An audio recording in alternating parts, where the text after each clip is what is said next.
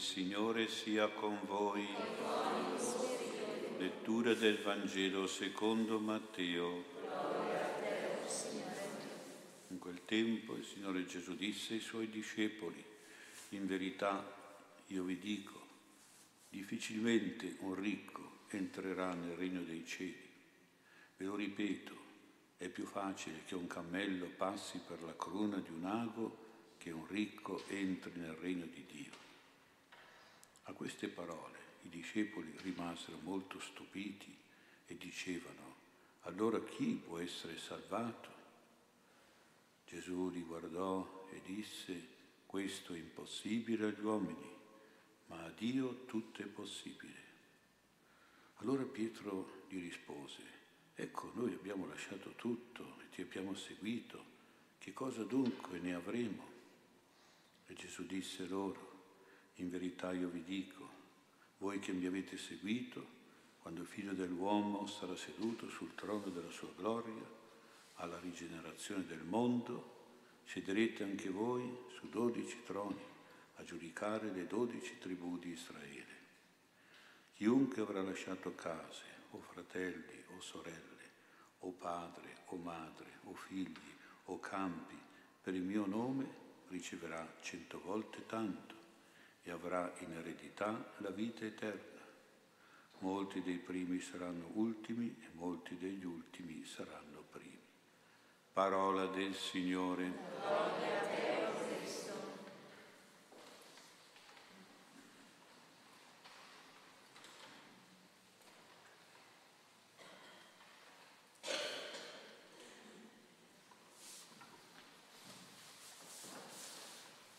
Sia lodato Gesù Cristo.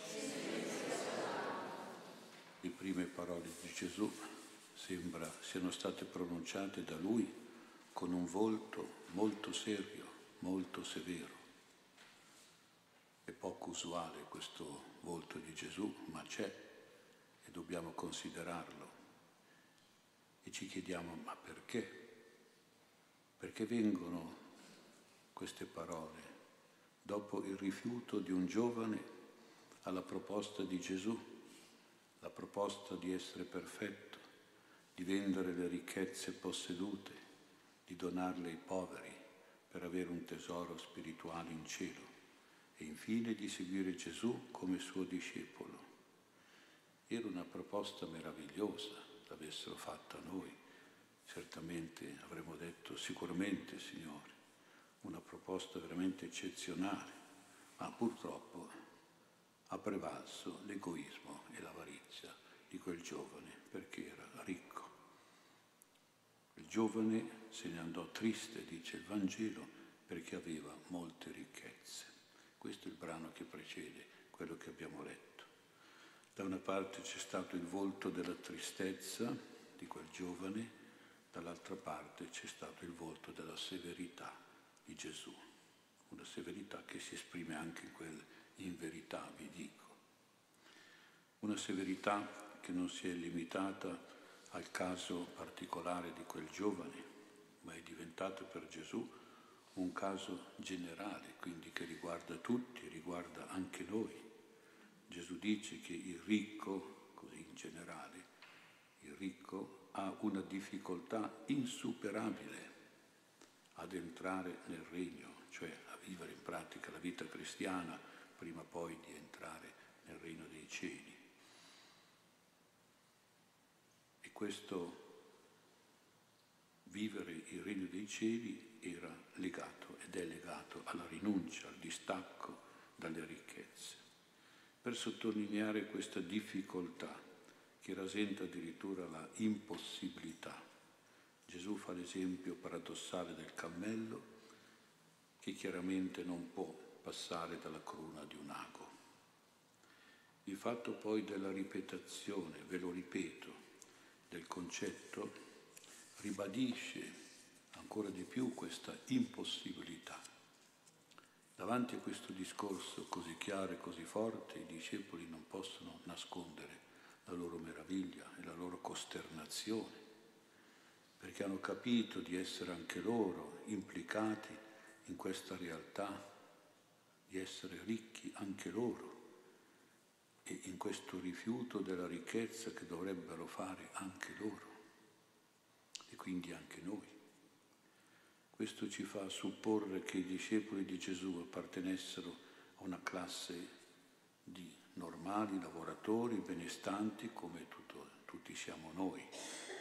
Non siamo proprio della categoria dei ricchi sfondati, come si dice. Però Gesù parla anche a noi, in quanto avendo anche qualche cosa nel portafoglio, noi siamo ricchi. Avendo una casa, una proprietà, un lavoro, noi siamo ricchi. Ecco dunque, il discorso del Signore vale anche per noi. Ecco perché i discepoli rimangono stupiti e costernati per la prospettiva di doversi anche loro distaccare da quella piccola somma di, nel portafoglio che hanno, che abbiamo, quella ricchezza accumulata oppure anche ereditata. E dobbiamo distaccarci con spirito radicale, totale, forte, estremo. Così chiede Gesù, perché altrimenti facciamo la figura del cammello che non passa per la cruda dell'ago. Questo però ci fa anche pensare che Gesù parla non solo e non tanto a una ricchezza come soldi e come beni, ma parla probabilmente ancora di più del vizio dell'avarizia che porta ad accumulare e a godere delle ricchezze senza farne parte a nessuno, né a Dio con qualche offerta al Tempio e noi in Chiesa, né al prossimo con qualche elemosina, con qualche donazione, con qualche beneficenza. Allora il ricco di cui parla Gesù non è tanto uno che possiede delle ricchezze, perché tutti siamo possessori di ricchezze, ma è soprattutto il ricco è l'egoista con le ricchezze, è l'avaro delle ricchezze. Ecco l'egoista e l'avaro è ricco come lo intende Gesù, come ne parla Gesù. L'egoista è uno che tratta le ricchezze in un modo egocentrico, interessato, individualista, solitario, sollecito solo ai suoi piaceri e ai suoi divertimenti, al suo mangiare, al suo vestire, al suo abitare e al suo sopravvivere in pratica. E qui siamo tutti egoisti, non c'è dubbio. L'avaro invece è qualcosa di, di più grave, è uno che è avido, uno che è esoso, uno che è usuraio, uno che è gretto, uno che accumula soldi e beni in modo ossessivo e compulsivo, vivendo solo per avere, senza nessuna apertura al dare e al donare. Ora, mentre l'egoismo è una debolezza molto diffusa, universale, diciamo, e anche però superficiale, l'avarizia invece è un vero e proprio vizio capitale, molto forte, molto radicato. E mentre l'egoismo è abbastanza da tutti sopportato, è abbastanza capito e anche si riesce anche un po' a correggerlo, a superarlo, l'avarizia è molto condannata con i peggiori epiteti, con brutte parole già da noi, già nella cultura generale. Si dice che l'avaro è spilorcio, è pidocchio, è taccagno, eccetera, eccetera. Di contro è molto apprezzata e valorizzata la virtù della generosità, che si oppone alla virtù, al vizio dell'avarizia, ma anche all'egoismo in fondo. Quindi è la virtù della grandezza, della magnanimità, è la virtù della signorilità, della prodigalità, della magnificenza e della nobiltà. Ecco, nella generosità ci sono tutti questi bellissimi aspetti di virtù, facce della virtù. Già sappiamo che l'egoismo della volontà e insieme alla superbia dell'intelligenza sono il peccato originale, sono la corruzione dell'anima, la malattia e la morte dello spirito umano.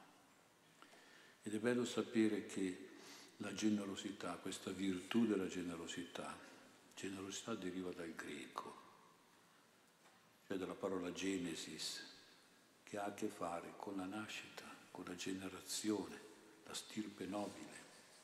Per cui l'uomo generoso è quello che nasce da Dio, che è dono, che è generosità infinita, immensa.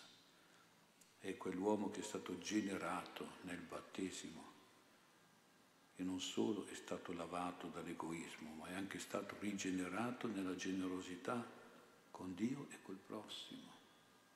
Quindi il battesimo non è soltanto diciamo, un bagno per l'egoismo, peccato originale, ma è anche una doccia ristoratrice, rigeneratrice, una, so come dicono adesso, che, un, idromassaggio per far rigenerare questa generosità del cuore. Di conseguenza l'educazione cristiana, che nasce proprio dal battesimo, adesso parlo dell'educazione perché parlo a qualcuno che è genitore, tiene conto che deve aiutare il bambino a non concepire la vita con la prassi dell'avere, la prassi del ricevere, del voglio questo, voglio quello, del comprami questo, comprami quello, dammi questo e dammi quello. Questo i bambini ce l'hanno sempre in bocca sta storia. Ed è naturale un po' che sia così, ma ci vuole un'educazione paziente, educare al dare educare al donare, a prestare, a offrire, a regalare, a prodigare, a beneficare, a elargire. Vedete quante parole esprimono, manifestano questa prassi di generosità. I genitori veramente educatori sono quelli che certamente danno ai figli, ma non viziano i figli, come si fa oggi.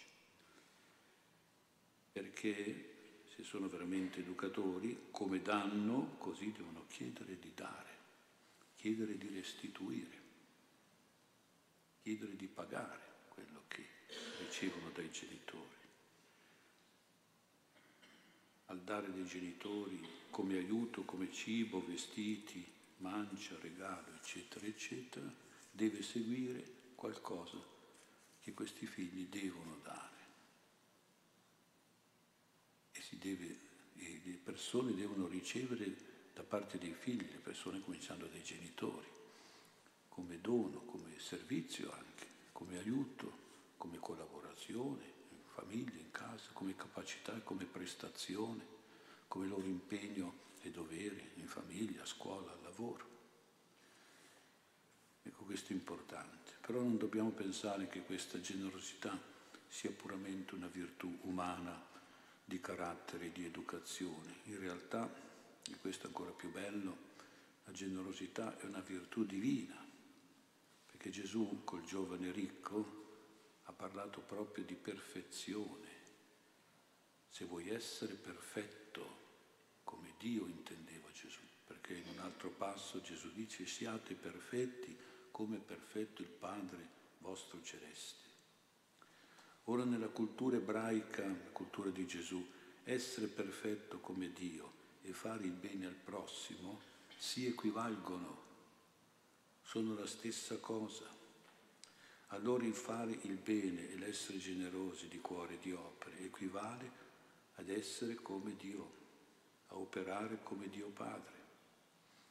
Questo ci porta a dire che noi che preghiamo, noi che crediamo, che andiamo in chiesa, che siamo religiosi, lo siamo solo se siamo generosi. Perché religioso e generoso è la stessa cosa. Però se uno non è generoso non può dire di essere religioso. E se uno è religioso non può non essere generoso. Questa è la cultura ebraica, la cultura del, della Bibbia. Noi crediamo e amiamo Dio solo se facciamo il bene al prossimo, se siamo generosi col prossimo.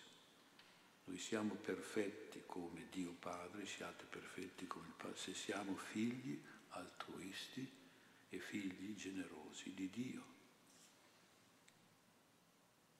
È bello anche pensare che la generosità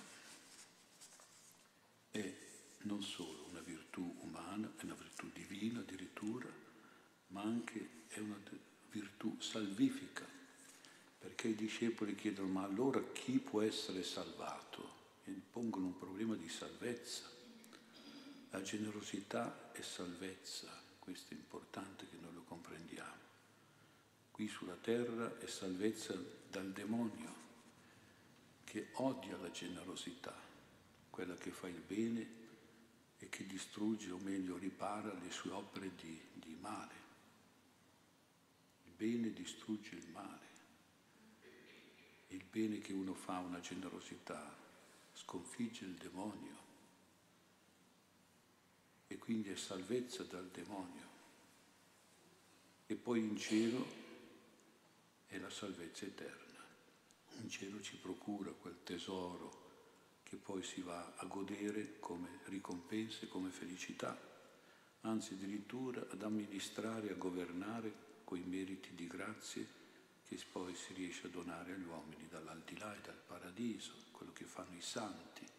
Hanno accumulato un immenso tesoro di meriti con la loro generosità in cielo e oggi fanno grazie e amministrano questo tesoro dal cielo e ci donano le loro grazie, le loro preghiere, il loro aiuto, le loro intercessioni, il loro intervento.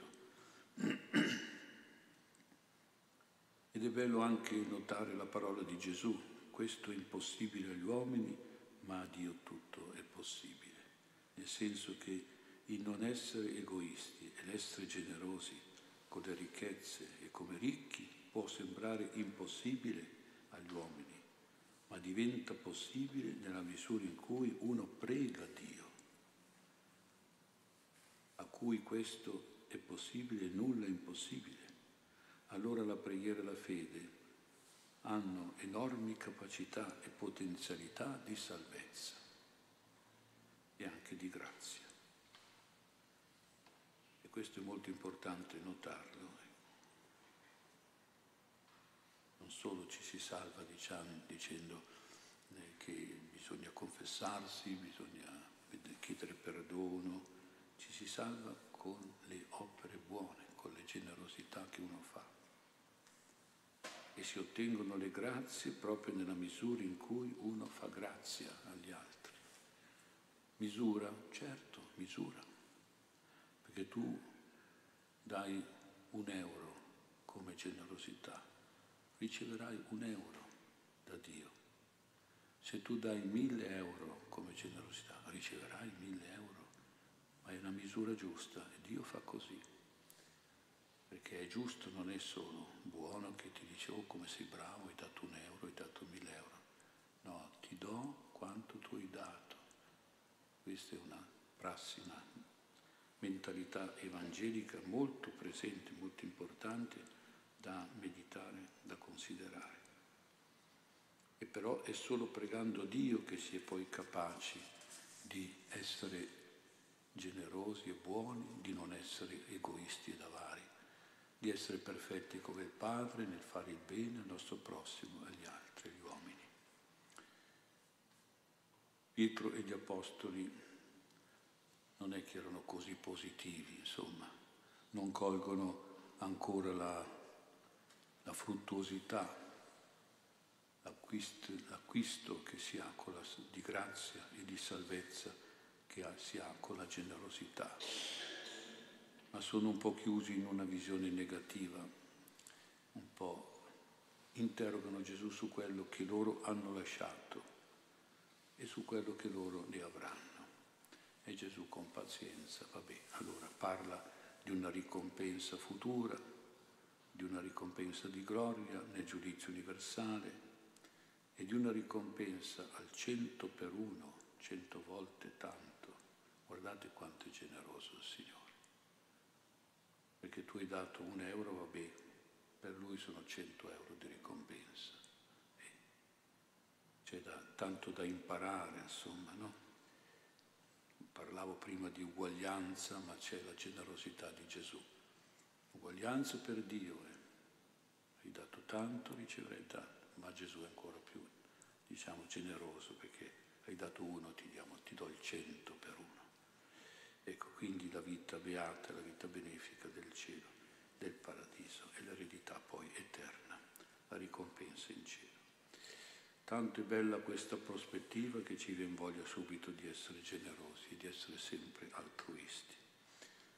Pensiamoci magari sfruttiamo il fatto che a Natale, come si dice, si fanno i regali. Ecco, si dice, si fanno, ecco. Non pensiamo al Natale come ricevere i regali, ma proprio come donare i regali. Regali in genere, tra virgolette, è chiaro e la mentalità del Natale non deve essere qualcosa che uno deve sempre pensare ad avere, a ricevere, ma deve sempre soprattutto pensare a donare e a dare. Questa è la visione del Natale che ci prospetta il Vangelo di quest'oggi, il volto del Signore che ci è apparso in questo Vangelo.